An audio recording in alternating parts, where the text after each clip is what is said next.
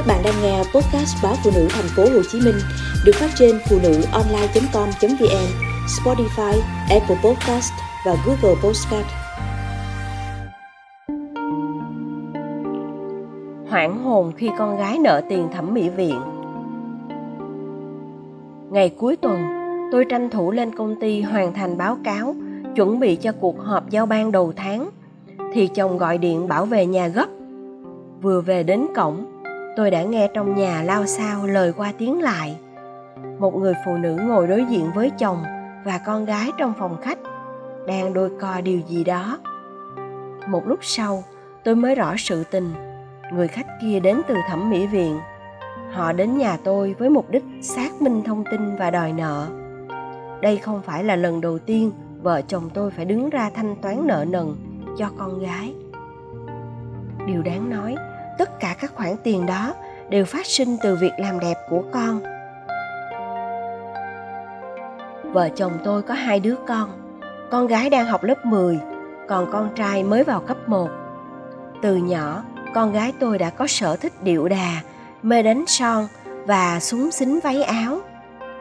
Tôi cứ nghĩ chuyện đó là bình thường, vì bé gái nào chẳng thế. Khi còn học mầm non, một lần đi diễn văn nghệ về con không chịu lau mặt, ăn cơm. Vì sợ trôi lớp son phấn được cô giáo trang điểm.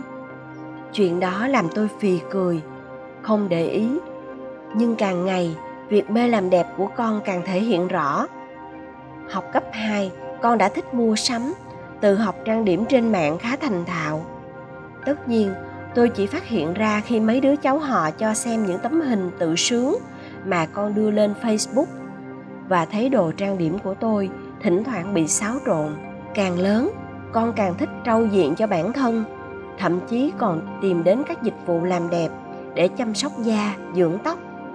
Nhiều lần, tôi nhỏ to nhắc nhở, ở tuổi con, cần tập trung học tập, chứ đừng quá chú trọng vào việc làm đẹp. Con thường im lặng, nhưng có lần con bảo, nếu không chăm chút cho nhan sắc, sẽ thiệt thòi. Mẹ không thấy các người đẹp đều có cuộc sống giàu sang đó à. Tôi lặng người trước những suy nghĩ của con.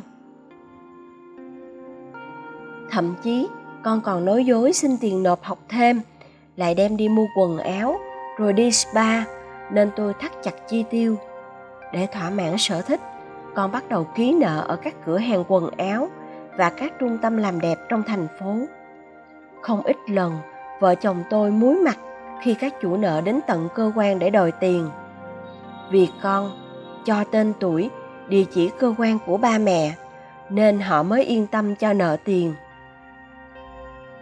Lần này con gái đăng ký gói nâng mũi sẽ mí mắt ở một thẩm mỹ viện lớn.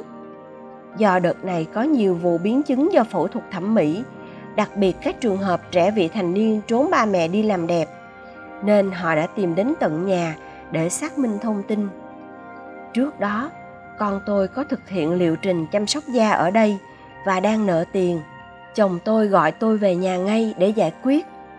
Tôi cũng ngao ngán khi con cãi chày cãi cối với người của thẩm mỹ viện là con không đăng ký gói thẩm mỹ, dù giấy tờ đều có chữ ký của con.